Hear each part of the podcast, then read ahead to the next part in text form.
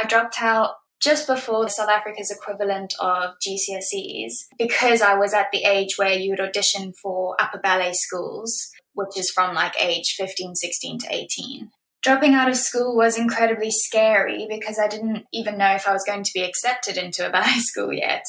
It was a huge leap of faith, but we really prayed about it and made the decision to just go for it. I had to leave my family, which was probably one of the hardest things I've had to do. Even to this day, I feel the pain of it. Hey everyone, welcome to episode six of the So This Is My Why podcast. I'm your host and producer, Lingya, and today's guest is Ashley Dean, a first artist of the Royal Ballet, the premier ballet company in the UK. And I'm gonna be honest with you, I don't know anything about ballet. It's always seemed like this magical distant world but Ashley knows exactly what it takes to make it. We'll be discussing her childhood in South Africa, her decision to drop out of school at the age of 15 to focus on training for the possibility of getting into a ballet school. And we also discuss what it was like to handle rejections, life at the English National Ballet, and the miraculous turn when she was offered a place at the Royal Ballet, something she did not expect to happen at all. Hers is a story of sacrifice, of faith and the importance of family, and what I hope you enjoy. Welcome to the So This Is My Why podcast, where we talk to people about their whys and how they turn them into realities to inspire you to live your best life. And here's your host, Ling Ya. Hi, Ashley. Welcome to the podcast. Thank you so much for being here. So I thought to kickstart everything off, we could begin with your childhood. Could you share uh, what it was like growing up and how you were first introduced to ballet? I was born in 1994 in Bloemfontein, South Africa, and I grew up in Johannesburg where my entire family lived. So at the time, it was normal to have all my family in one country. Like I didn't even think twice about it. But now looking back, I see it was an absolute blessing to be surrounded by all my loved ones. Growing up in South Africa was really great, although probably very different to the lifestyle that kids have here in the UK. I have so many amazing memories of living in both Johannesburg and Cape Town. So even though I call the UK my home now, Africa has and will always have a special place in my heart. What was the ballet scene like in South Africa? Was it quite a big thing? Were all the girls doing ballet? So I started ballet when I was five at nursery school, and the reason why I started is because all the girls in my class were doing it at the time, and it was just something you do as a little girl at that stage. Do you remember how you first felt when you were going for ballet school? Was it something you loved or is something you just did? So at that stage, I can't actually remember the exact moment I fell in love with it. I enjoyed it and I had some natural coordination and I remembered the steps really well. But yeah, there wasn't like a, a, pinpoint moment where I remember falling in love with it. I think there's just always been a love for it in my heart. I didn't ever go to a full time ballet school as there wasn't anything like it in South Africa at the stage. So it was more of a hobby for me that I really enjoyed. I was taking ballet classes after school. And then at some point between that, just having it as a hobby, I think you were 15 years old when you attended your first international ballet competition. Do you remember what that was like? Yes. Before this point in time, I had no problem with doing competitions as I'd always been competing with uh, those in my country who had had similar upbringings and who were also doing dance as a hobby. But this international competition really opened my eyes to the talent that was out there and the fact that they were my age and had been training in full time ballet schools for way more hours than I had been. Because of that, I could really see the difference. And I knew that if this is something I wanted to pursue, I'd have to do something about it and soon. So, yeah, I never actually imagined myself leaving South Africa until that point. And I think, like, at the time you were 15 years old, which is also the critical year. How did you reach that decision? I voiced my feelings to my family, and they have always been incredibly supportive and understanding. And yeah, I wouldn't be where I am today without them and their love and support uh, and generosity. They completely understood where I was coming from and they opened up the idea of possibly going to audition for ballet schools and where those ballet schools would be. London was one of the main places uh, because my dad's a pilot and he was flying to London at the time. So that would be an ideal location for me to go and look for ballet schools. So we all prayed about it because there was a lot that I had to do in order to get to that point. I was lucky enough to be able to voice my feelings with my family and for them to support me in that way. I understand that there were quite a lot of sacrifices you had to make. Like you had to drop out of full time school to focus on ballet and just preparing for ballet school. Could you tell us what that was like? I dropped out just before the South Africa's equivalent of GCSEs because I was at the age where you would audition for upper ballet schools, which is from like age 15, 16 to 18. Dropping out of school was incredibly scary because I didn't even know if I was going to be accepted into a ballet school yet. It was a huge leap of faith, but we really prayed about it and made the decision to just go for it. I had to leave my family, which was probably one of the hardest things I've had to do. Even to this day, I feel the pain of it. But God has been good to me. I found an amazing husband, and he is my family now, and I don't think I would have made it this many years away from home if I didn't have him by my side. Family is such an important part of your life. Like, I know that your mom drove you to school just to make sure that you went to proper training. He would drive me everywhere and make sure I was at all my lessons. When we were living in Cape Town, some of the drives were like an hour and a half there and an hour and a half back. And she couldn't exactly go home in between, so she'd have to hang around like most of the day. This was like on Saturdays where I'd work with a ballet junior company. So yeah, she really did a lot to support me and help me. Wow. How long were you training to prepare for ballet school before you started to actually apply?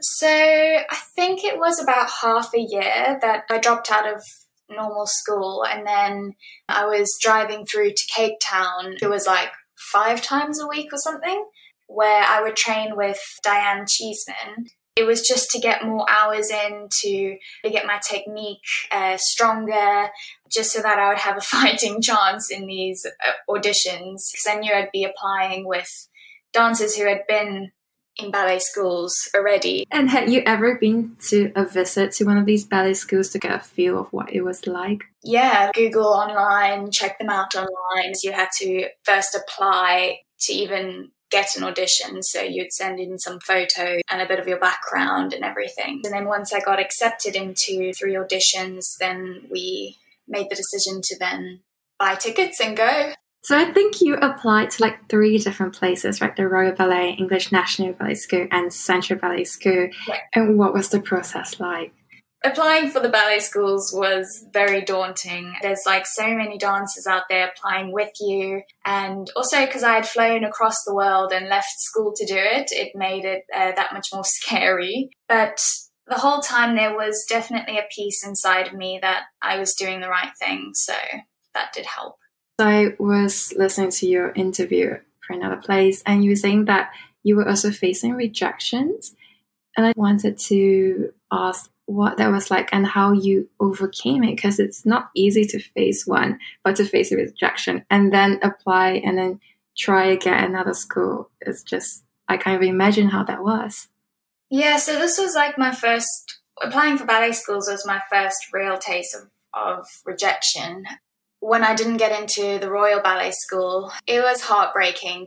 That was my top choice. And it also then made me nervous to try and apply for the other two because at that point I'd already given up so much for it. And there was a possibility that I wouldn't get into anything. And then I'd have to go back to school, and that would have been extremely embarrassing.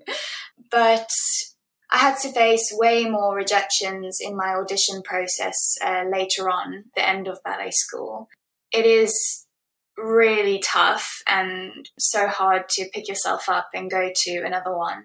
The whole time I was just praying that if this is right, then let it happen. And if it's not, then close that door. So I think having God in my life really helped me through the rejection process and trying to also focus on it not being a personal thing, but just not the right thing at the time. but you really gave everything up Yeah. and you just had no certainty whatsoever. Oh. But the happy news is that you did get into the English National Ballet.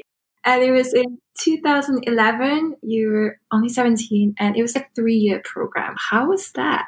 So starting in ballet school was actually a massive shock to the system. I was not used to dancing for so many hours, so my body hurt like it had never hurt before. It was also really tough because as I said, like I was away from home. So I did get very homesick a lot of the time. What really helped me was finding a church family and then having my dad come visit me every so often. So I'm really glad that I applied for schools in London so that my dad could come visit on his trips. And I also grew super close to my friends at, at at English National Ballet School, so they became like my family. Lots of them were going through very similar things. They were far away from home, so we really bonded and became a family. So that was really helpful.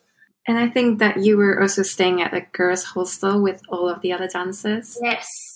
That was awesome, actually. We had a lot of fun. We were literally in rooms next door to each other, and we could just uh, spend time together outside of ballet school. It, it really helped me not feel alone. I think it was the perfect choice for me at the time, and it also meant in the beginning you could travel to ballet school with those girls. It was very daunting in the beginning. I was not used to traveling anywhere on my own. So, yeah, we really bonded and became a family and the hostel really helped with that as well. Uh, What were the hours like while you were at English National Ballet? Started quite early, like not earlier than a company would start. I think it was eight o'clock. And then we would do ballet coaching and classes and learn repertoire classes and would finish off later in the day and then would go home. The wonderful thing about ballet school is there wasn't any evening performances until like later on in the year. So we'd always have our evenings off to recover as we're always really exhausted by that time as well. And how do you deal with the physical pain? That's something that people always talk about when they refer to ballerinas and how it really hits your toes. We all deal with a large amount of pain on a daily basis. But I guess your body does get used to it and gets tough. So I always find it really hard coming back from a holiday because your skin on your feet is like softened slightly, and then you put your pointe shoes on, and you're like, "How is this normal? How did I ever find this natural? um, how did I do those things that I did in these shoes?" But then your body just yeah gets used to it again. Your skin gets tougher.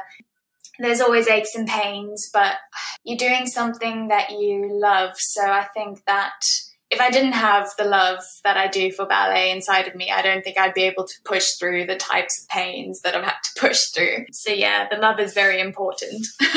Yeah, I'm so glad you brought that up. But like that love, has it ever faded or was it just there and it's just getting stronger the more you dance?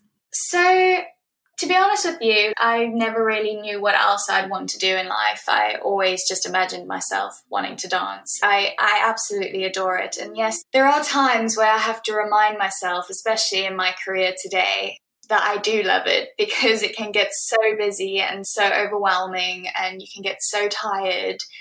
They really do push you past your limits, but that's how we improve and that's how we achieve those magical moments on stage that are so worth it in the end.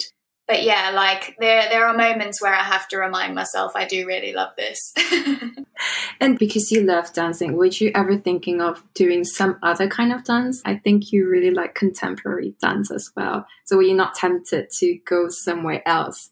So yeah, I I love my contemporary dancing. It's always been really high up there, but ballet is so hard to come back to. If I had to have a break and go to a contemporary company or try contemporary, I knew that I wouldn't necessarily be able to come back to ballet. So that's why ballet's been like my main focus. Because once you're in it, you just need to keep pushing to improve and get better. But I'm super grateful because the Royal Ballet do amazing contemporary pieces. So we've got to work with Crystal Pite and Hofesh Shechter in the past, and that's been awesome because they are world renowned contemporary choreographers. So I get to have my little bit of contemporary amongst my ballet, which is really awesome. Do you feel like that exposure to other dance kind of makes you better as a ballerina? Yeah, so dancers are trained to be quite versatile. We have to be really because there's so many different kinds of repertoire out there these days to keep the audiences engaged and excited for new things. And I think every kind of dance that we do will then help us to be a better dancer in whatever our main field of dance is. So even though like when we do the contemporary pieces at at work, it's such a shock in the beginning because you're not used to working in that way. So we'll be incredibly sore in a very different way than our ballet pains. But the, the trickiest thing is that we will be performing and rehearsing ballets as well as the contemporary ballet at the time. So it's having to mold and go in and out of different styles at the same time that is quite a challenge but it's also quite nice to have something different to focus on. And i think because you're pushing your body all the time the question of injuries is always at the forefront. Yeah. How do you manage it? Yeah so i had um, quite a bad injury last season actually. I had a terrible impingement in the back of my ankle it is awful going through an injury because you are in a lot of pain and sometimes you can push through that pain and then it gets to a point where you have to choose no I, I can't push through this anymore. I need to get better. But then you sacrifice not doing the shows that you've been working hard for. Then someone else goes in for you and then it's tricky for them because sometimes you are injured you can't dance the show that evening and then someone will have to then pick up your show but with very little time to pick it up. So they'll have to yeah learn your part or your side. So it can be quite tricky but we understand each other and we we know that it happens to all of us. Like I've had to go in for many others before. So injury is definitely just part of the job that we have to deal with and how long does it normally take for you guys to rehearse for a certain piece to it actually being performed on stage? Not very long. so maybe like a month. Uh, it, it does depend on what ballet we're performing and putting on. Um, some ballets are longer than others. But we'll be rehearsing like two to three ballets at a time. So there's actually not that much time to rehearse and to put it on. So you have to be very focused in those rehearsals and pick up the um, steps very quickly. And then if we're like polishing the pieces, you'll have to remember all your corrections so that the next time you come into the studio, the ballet mistress is not going back on things but moving forward. So there's a lot of pressure on a day to day basis in our jobs to get the productions on. Yeah, because I was looking at one of the recordings on the Royal Opera House and the Corps de Ballet, everyone's doing the same thing, but the ballet mistress is like calling your name out and saying, raise your hand further. And it just sounds like you have to be absolutely perfect. Yeah. You have to be perfect all the time. Yeah. it is really tough. And I think we, as dancers, can be very hard on ourselves as well because we know we need to be better every day and we need to be perfect and aim for perfection. But we are humans and we we can't achieve that on a day-to-day basis. So it can be very frustrating. And yeah, also having the pressure on us um, is very difficult. But we all cope in our own ways and we have each other as well. We know what we're going through and we can support do you have any advice for people who are struggling with perfection? How do you handle that stress? It's it is so hard. So one of the things that I have to remind myself, especially if I'm trying to improve myself or get better, is that yes, it's good to look at others for inspiration, but to never compare yourself to them because that can go down a very dark path. So you have to focus on you and improving yourself and your abilities each day, but also looking back and seeing how far you've come and also telling yourself like i have achieved so much and looking at the places that you have improved and not always focusing on the places that need improvement. These are all things that I have to remind myself on a daily basis as well. Because I, I'm a perfectionist um, and I get very frustrated uh, with myself. So it's definitely something that I have to do a lot of the time is just look back, see how far I've come, and concentrate on the things that need to be improved because that's how you get better. But also concentrate on your strengths and acknowledge them, and don't always focus on the negative because it can rip at your confidence. in preparation for this, I actually spoke to your sister in law, and she was talking about how you are so hardworking and you always arrive all the time or almost all the time for extra warm ups, extra work mm-hmm. before others arrive. Do you feel like that is like such an important part of your success and just managing that? I think everyone's bodies are different. In my career, I've really had to figure out what my body needs um, in order to improve, and order, but also in order to look after my body um, and not get injured. So I find getting in earlier and warming up well really helps me feel ready for the day and also doing uh, gym sessions and Pilates sessions. We're so blessed to have gym coaches and Pilates teachers just in our building there to help us and to be there for us. So taking those, I find, is really awesome and helps me to focus on areas that I want to improve on, but I'm not quite sure what to do to improve on them. So they will guide us and help us. And many of the dancers use the opportunity to do that. But it does make that it makes your day much longer and the work way more. And sometimes I also am at a point where I know that my body just needs rest. So it's about listening to your body. Sometimes I'll be like, no, I just need that extra hour in bed. So I'll have less of a warm up today. Or I don't think I should take that extra gym class because my legs are shaking from the the rehearsal that I just did, I know that if I push myself that bit more, I might injure myself. So it really is about listening to your body as an individual because everyone's body is completely different and reacts differently. Is diet something that's really important as a ballerina? Do you have to change it from when you were just taking it for fun and when you became professional? So it naturally changes in the sense that um, I'm so much busier than I ever was as a professional. So your time slots to eat are very different, and what you eat is different because you can't exactly have this massive meal where just before a performance because uh, you'll feel absolutely sick or you'll yeah not be able to perform properly so your eating automatically becomes different. You'll learn how to have power snacks with you all the time to get you through the day in between rehearsals, energy drinks, and also you'll have a, a, lighter meal. Everyone's different, but I like to have a lighter meal before a show and then after the show, when I get home, um, have another smaller portion of something so that I split my meals up to not have that extremely full feeling before a performance. So, yeah, it has changed, and you also have to learn what you need for your body to recover properly, what nutrients and proteins and things that you need,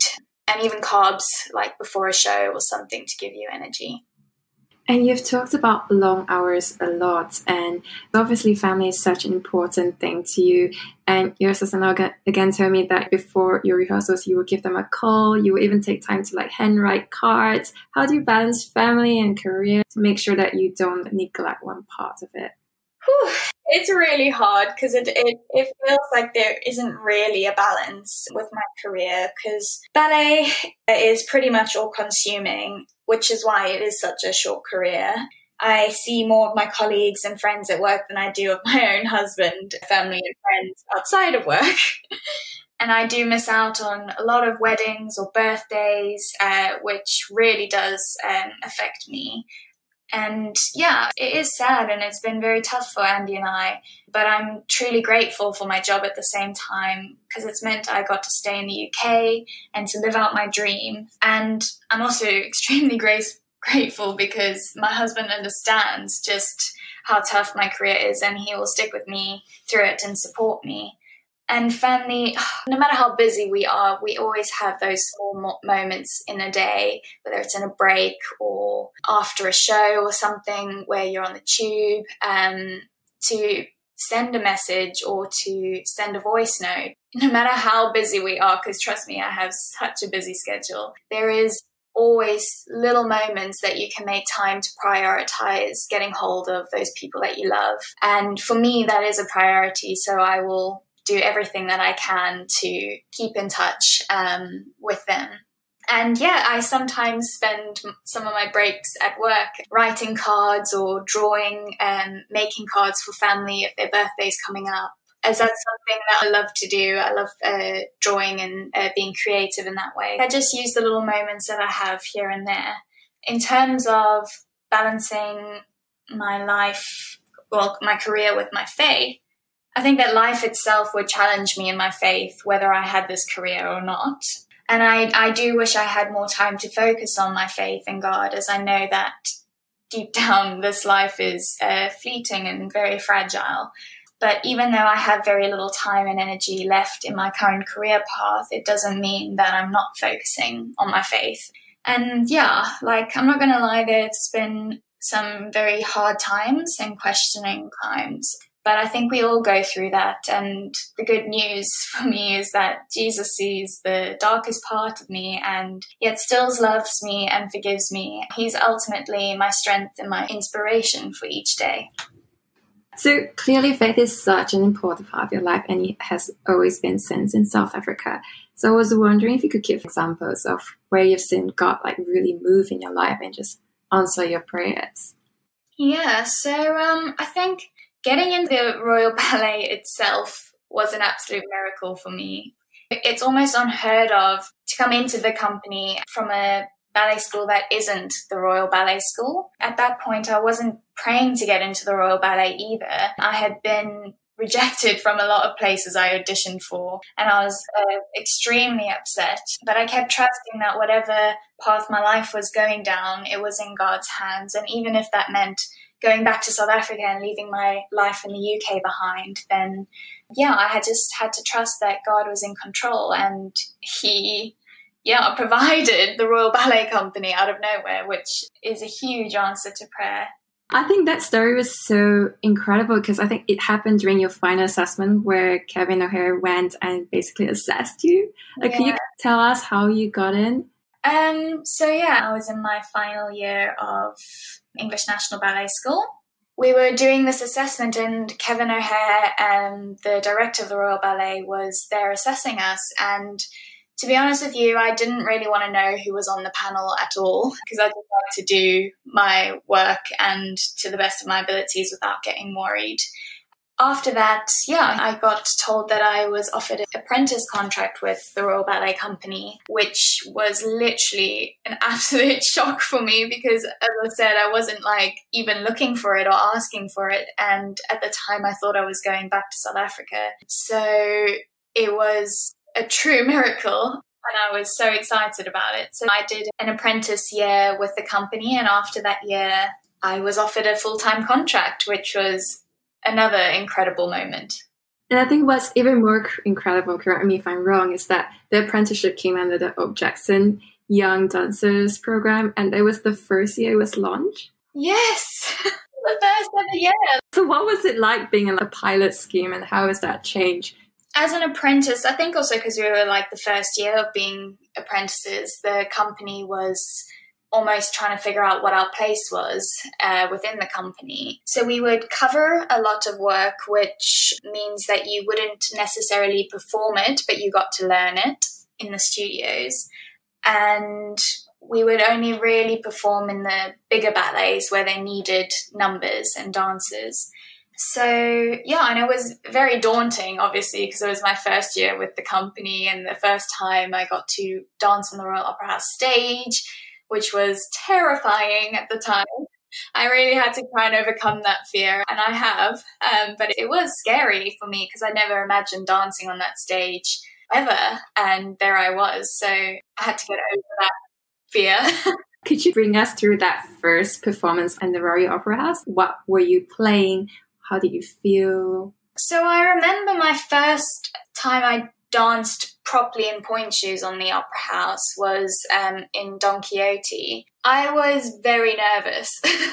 I think also corps de ballet work is so new at the time, so it can be very scary. You have to really focus on the group as a whole and not yourself as an individual dancer. Well, you have to focus on yourself as well, but you have to see the big picture and stay in line and focus on the person in front of you so that you're behind them. So there's all these skills with that you have to achieve being in the royal ba- in the corps de ballet.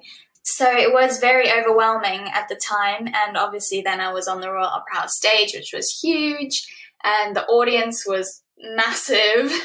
Um, but it was also an adrenaline rush and something that I really enjoyed at the same time. As the performances went on, I learned to control my fears and my nerves. I still have a lot of nerves when I go on stage, but it's more controlled and it's good nerves.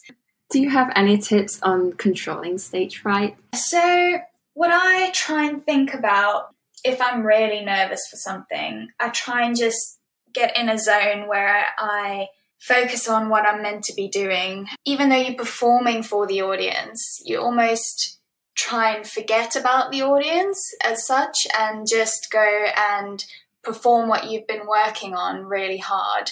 This works for some ballets. Um, other ballets, you really thrive off telling a story to the audience or something like that. But also just like saying a prayer in my head um, before I go on if I'm feeling quite nervous and just trusting yourself, trusting God, having trusting that you've put in the work that you have to go and achieve what you need to do on stage. So I think everyone will cope differently as well with how they overcome their fears on stage or their nerves. But that worked well for me. And in 2015, you were officially a part of the Royal Ballet, as you mentioned before. Do you remember that day and how it happened? It's with the apprentice program, you don't necessarily have a job at the end of the year. So it's almost like an audition process in a way. But in a way, that's nicer because then you get to prove yourself in different scenarios and in different ways instead of just a once off audition. So it is very daunting not knowing if you've got the job at the end of the year. So we were all called individually to Kevin's office to be told whether we got the job or not. And to my surprise, I was, yeah, offered a contract. And that was just a really amazing moment for me because this is like when they offer full time contracts, it's almost for life. Um, unless you do something really, really bad, I have this solid job in the Royal Ballet. And that realization was just unbelievable. I feel so blessed to have a steady job that I can rely on and I know isn't going to disappear. So the fact that it's with the Royal Ballet Company just makes it that even more amazing. You were with the Royal Ballet in 2015, and that same year you also got married. Do you feel like your life changed once you were married? Like got harder to balance everything, or was it like more fulfilling and incredible? Um, a bit of both, I guess. Like it's so incredible having um, Andy by my side through everything, and he's truly there behind the scenes, um, helping me get through the like really tough times, but also celebrating with me through triumphs and stuff. So it's so awesome. But at the same time, I've committed myself to Andy to be his wife. That commitment is also time consuming, and I want to be a wife that is loving and will put my husband first. And a lot of the time, that's very hard because of my job and my hours and the times that he does get with me when we're in our peak season, I'm absolutely exhausted and just want to like crash on the couch on my day off. um, so it is very hard. So I think there has been pros and cons in that sense. There are a lot of sacrifices, and I think when people get married, obviously you start thinking of children, but I don't think you can do that while being a professional ballerina. So I was wondering, how do you handle that question? So, yeah, it is tricky. There are a lot of dancers within the company that have had children and have continued dancing and have actually done quite well. But I think for me, I don't think I'd be able to cope. Firstly, because I wouldn't be able to give my child the time and the energy and love that it deserves when I'm trying to give my dancing all my energy as well and my efforts. And uh, there's just no ways I can possibly see that happening. And so I think for me, um, whenever we want to start a family, I think that will be the time where I'd have to say this is now the end of my career and I would then focusing my life around my child and yeah being the best mom that I can for that child. Wow. There is a really big decision to make. Yeah. Who are the people that inspire you in your life? I was told that your dad's a very successful pilot and he even came sixth in the heat for a world cycling Cup tour competition. Yeah. so is he one of those who inspire you? Yes, there's many um, areas in my life where different people inspire me in different ways.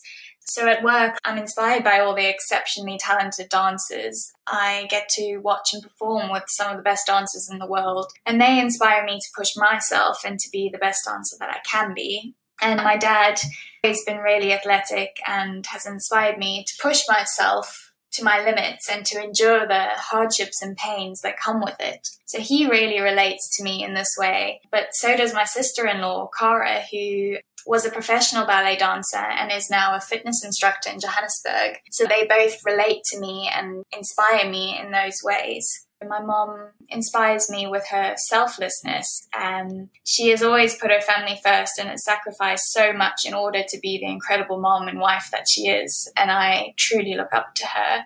And um, my brother, Jason, um, and I have always been incredibly close. I wouldn't be the person that I am today without him. He's incredibly intelligent, hardworking, and driven, and has achieved so much. So I'm blown away by him, and I always look up to him. And this is just scratching the surface of my family um, that I've been blessed with. And I've got a whole new family on my husband's side who inspire me in so many different ways. Um, I could probably be here like all day just mentioning each person and how they inspire me. But yeah, my husband has also been a huge inspiration to me. He chooses to love me and to be a better husband for me. And I'm, yeah, blown away by it. And I want to be as good a wife to him as he is a husband to me. And as I said earlier, he's always behind the scenes helping me through life's challenges and celebrating the triumphs with me. So he's a huge inspiration to me. That's incredible. I remember you guys just really supporting each other. And I love to see how it's been so many years and you've really kept that fire going while you have such a challenging career. And I was just wondering, how do you do that? Because normally people let all the pressures of work just, they just bring it home and they kind of mm-hmm. crush that relationship. So what is your advice? Yeah, um, big question, but it's a good one. We've had our moments, trust me. but I think ultimately we both believe in Jesus and in God and that uh, He is in this marriage with us and will uh, help us get through the toughest times. We are taught uh, to put the other person first. And I think that's something that's so important when trying to keep a marriage going is putting that other person before you. And yes, it can be so tough in those times where you're so tired and you just want that person to be there for you and you feel like you should be the one that's being loved at that time. But you both need to support each other and love each other through some of the hardest times and try and put that person first. And to be completely honest, it is incredibly tough being a full time ballet dancer at the Royal Ballet and then having to be a good wife at the same time. And I fail on so many occasions. But I'm grateful that I have a husband who will forgive me at the end of the day and who will still love me and support me. And I want to be that person for him too. So we strive to do this because we believe we've made this commitment to God by choosing to marry each other. So we just have to keep striving and, and praying for His help to keep us um, strong as well. Has anything ever gone horribly wrong on stage? Oh my gosh. there's all sorts of things. So I've actually got a really funny story that happened. One of my best friends at work, Grace, and I um, actually got caught to each other in this massive dance in the Sleeping Beauty. And it's called the Garland Dance, and it's where everyone dances with these like big flower arrangements. And flower arrangements got stuck together, and we were trying to separate from each other whilst all our other colleagues were just continuing with the dance. And we couldn't continue because we were stuck together. And once we managed to separate them, we were then just in fits of laughter because of what had happened. So you get all sorts of things happening on stage. And I had quite a few memories of pointe shoes flying off my feet in the middle of a dance uh, or falling on my bum. What do you do in moments like that? Do you just continue on, pretend that nothing has happened? quick as you can and pretend it didn't happen. Shoes hanging off your foot, you just continue to dance as much as best as you can. Like the show must go on at the end of the day. It's really awful at the time, but then we all just laugh about it afterwards. And it happens to all of us, which is also a good thing to know. It's really reassuring. and what has been your favorite role so far? So my all-time favorite role is easy. It it was getting to perform Clara in the Nutcracker. It, it's one of the biggest roles I'd actually been given at the Royal Ballet, and actually it was a dream of mine to perform it. It was an opportunity for me to prove myself, but also to do my first full length ballet as the main character. And I absolutely love telling stories through dance. So, getting into the character of Clara was extremely special and memorable for me. Plus, I had all my family fly out to watch me and so many of my friends too. So, yeah, it's definitely one of my most memorable performances. What is the most challenging role that you've ever had before? I think some of the de ballet work is really, really challenging too because you are not only focusing on looking good yourself, but you're focusing on the group as a whole. There's a lot of concentration that goes into it. And I think one of the most trickiest ballets that I've done in the de ballet was La Bayadere. It starts with like this scene of us coming down this ramp doing arabesques and we do like 40 or so of them and i was the third girl on so i did a lot of arabesques before we even start our main piece which is quite tricky and uh, you have to be really strong and in time uh, to make it yeah look the best that it can. I think there's a video of that on the royal opera house which i watch where basically just go over and over and like it's in an s shape and everyone's doing exactly the same thing yeah, it's on YouTube. We did a World Ballet Day live uh, rehearsal of it. It is super challenging, and all of us found it like backstage before going on. There's such concentration and such silence almost um and because everyone has to put in their absolute best to stay in time and to balance and you've got these bright spotlights on you. So it's yeah, it's really really challenging. I, I would say that's probably one of the most challenging ballets as a de ballet that i've had to do. So we are doing all that, but now we are recording in May 2020, where it's COVID 19 and everyone's been stuck indoors for weeks and weeks. So, how do you even manage to keep up and make sure that you are ready for a return when everyone's allowed to return? Yeah, it's tough. COVID 19 has been a shock to the system. At first, I'm gonna say it was a relief for us to have some time off because we were in the midst of performing Swan Lake, which is also a very challenging ballet for us as the corps de ballet. But we didn't really expect to be off for so long. And it's been very tricky uh, because it's so uncertain. Um, there's no exact timeline or an exact date to return to work. So trying to keep fit and push yourself without knowing exactly when you'll be starting back is a challenge.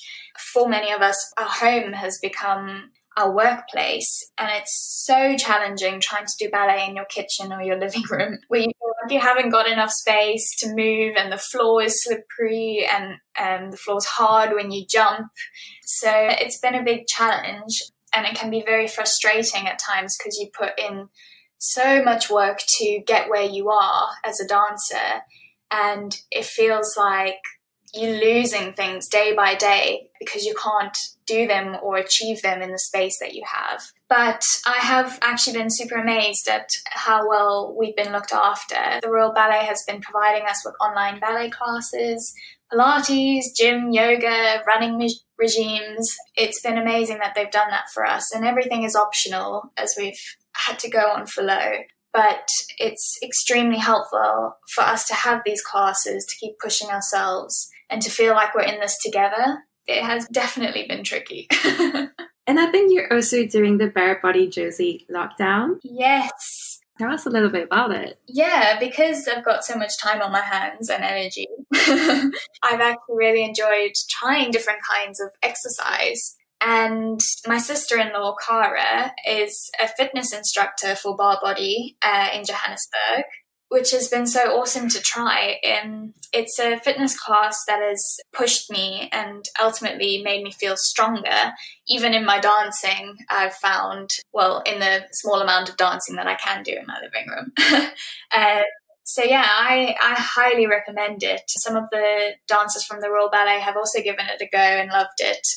Is this something that anyone can try rather than just dancers? anyone can try it. Yes, no matter what age you are, like no matter how fit you, it's so much fun and all the instructors are brilliant and they give you good advice on alignments and things and just the way that you're meant to be moving and working your body and it's all fitness uh, exercises so it's not like you have to be a ballerina to do it but it makes you work out really well and have fun at the same time ballet is such a contact kind of sport. Even the orchestra is sitting close to each other, the audience is like seated right next to each other. How do you think the ballet world will be like when people are allowed to properly go out?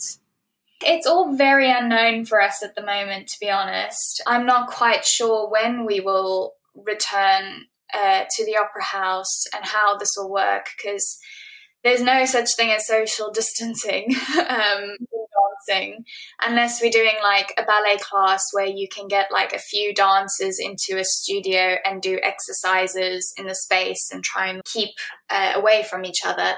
But any kind of repertoire or production involves being close to each other dancing with each other. So it's really hard. I just hope that after this has happened, when we get a chance to go back into onto stage and to perform, that people will support theatres uh, because it's super difficult at this time for yeah for the creative community. And I'd hate to see theatres and companies closing down uh, due to financial difficulties. And um, coming from South Africa, I really do appreciate the theatre culture of the UK. So, yeah, I'm hoping that people will just come support us as soon as we're all back on stage, that they'll come watch and support us. But not just us, but uh, also all the other theatres in London and in the UK and worldwide. Is there anything else that you would love for the listeners to know about you?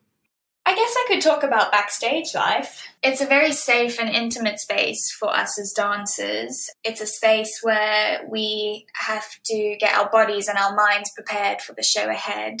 Um, and it's also a place where we can show how we truly feel.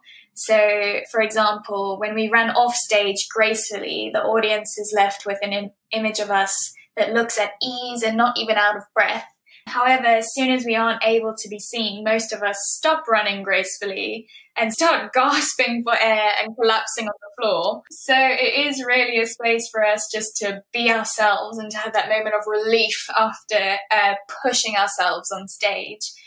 And it's also so nice because like the buzz before a show starts is so wonderful and lots of us dancers will go onto the stage before the curtains go up and we'll try a few steps and feel the space. But especially before you're going to be performing to thousands of people, there's this energy before the show which is quite unique and uh, very special. So it's awesome backstage life, and we actually have an opportunity to invite certain people um, if you know family or friends, uh, you can invite them to come watch backstage. I've had a few friends come watch uh, and family. It's been so awesome for them to see. They are always so amazed at what happens behind the scenes before we go on stage, like what our faces are doing, what our what, if we're warming up or if we're just like standing still and concentrating, and how we react when we come off stage, and how out of breath we are, how sweaty we are. All of this you don't really see from out front. So it's a different world backstage. do you have to do many quick wardrobe changes as well? Backstage. Yes, there are some quick changes. So, for example, we were doing Swan Lake uh, just before we were in lockdown. And that has a very quick change from the act one into act two. So, act one, we're just in these beautiful court dresses, and then the girls run off stage, well, gracefully run off stage, and then run less gracefully when you're backstage uh, to the uh, changing place just next to the stage where we all put on our swan tutus, change our shoes if we need to, get uh, white paint painted all over our uh, arms and our uh, bodies so that we are becoming swans. So there's a lot of quick changes that will happen in a production and even set changes where we need to all move out the way and sets will be flying in and out um, depending on how quickly the set changes are. It's quite a dangerous place being backstage. You have to really know what's going on, but it's very magical as well.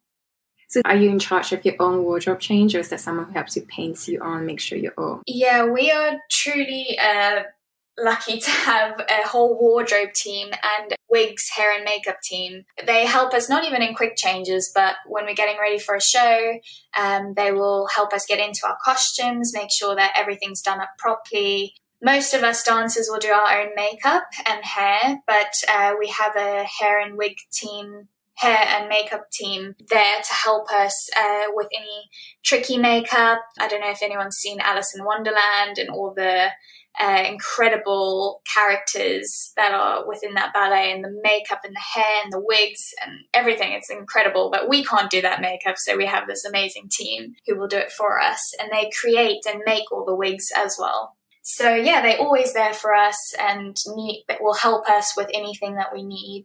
So yeah, we are super blessed to have them. So one final thing, which is not ballet, but I know that you also draw. Yeah, so I've always loved being creative, whether it's drawing or writing, like calligraphy, just any kind of artsy way of expressing myself this has developed over the past few years. I used to just really enjoy making cards and uh, writing beautifully or drawing a little something on the front. I've started uh, doing paintings now, which was actually something I've never really done before. I just kind of have seen abstract paintings on the internet that I love or want to buy, and they're always so expensive. Um, so I just thought, okay, why not give it a go? Why don't I just try and make some of my own paintings? So I started experimenting probably about a year ago, experimenting with paints. I got canvases and trying different things and techniques. I was Googling and YouTubing different techniques online um, and then going, oh, like I want to try that. How does that work? So pretty much self taught myself um, just because I have a passion for being creative in that way. So I just thought, why not just give it a go? So I've really enjoyed having the time actually at the moment to express myself in that way as most of the time I don't really have the energy or inspiration to do it. So I have been really grateful for this time to pursue that and to put more time and energy into it and I've really enjoyed it. yeah, and your paintings can be bought as well. Yeah, I've started selling uh, my paintings. I've had a few that have been sold already, which I'm blown away by. I'm blown away that people love my work and my art because um, it's such a personal thing. It is really nice to know that people like it. And yeah, I also do commissions as well. So if anyone has a size or a color in mind, I'm happy to listen to what they would like and then try and create it. To wrap up, I have three questions. Firstly, do you feel that you have found your why?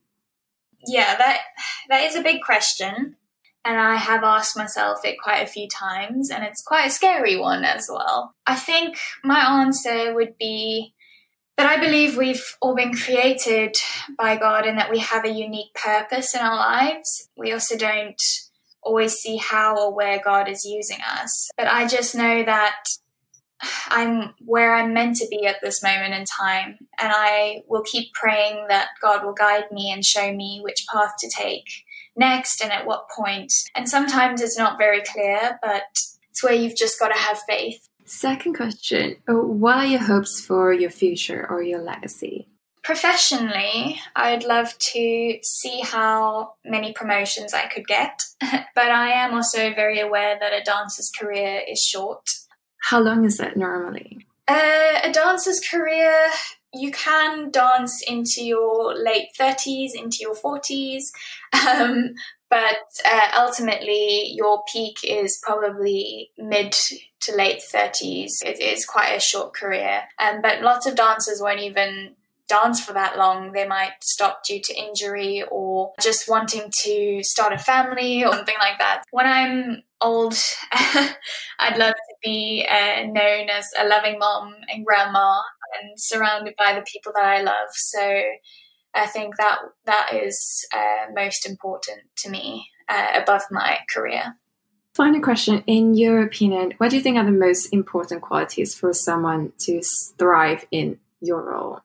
So, to get where I am today, it obviously took um, a lot of passion within me, the perseverance to chase it, and true dedication to it, even if it meant sacrificing the things that are dear to me along the way. I think all dancers are faced with defeats, rejections, and injuries, as we we're talking about. But it's important to remember that through these things we learn and we're able to become stronger and to sympathize with each other.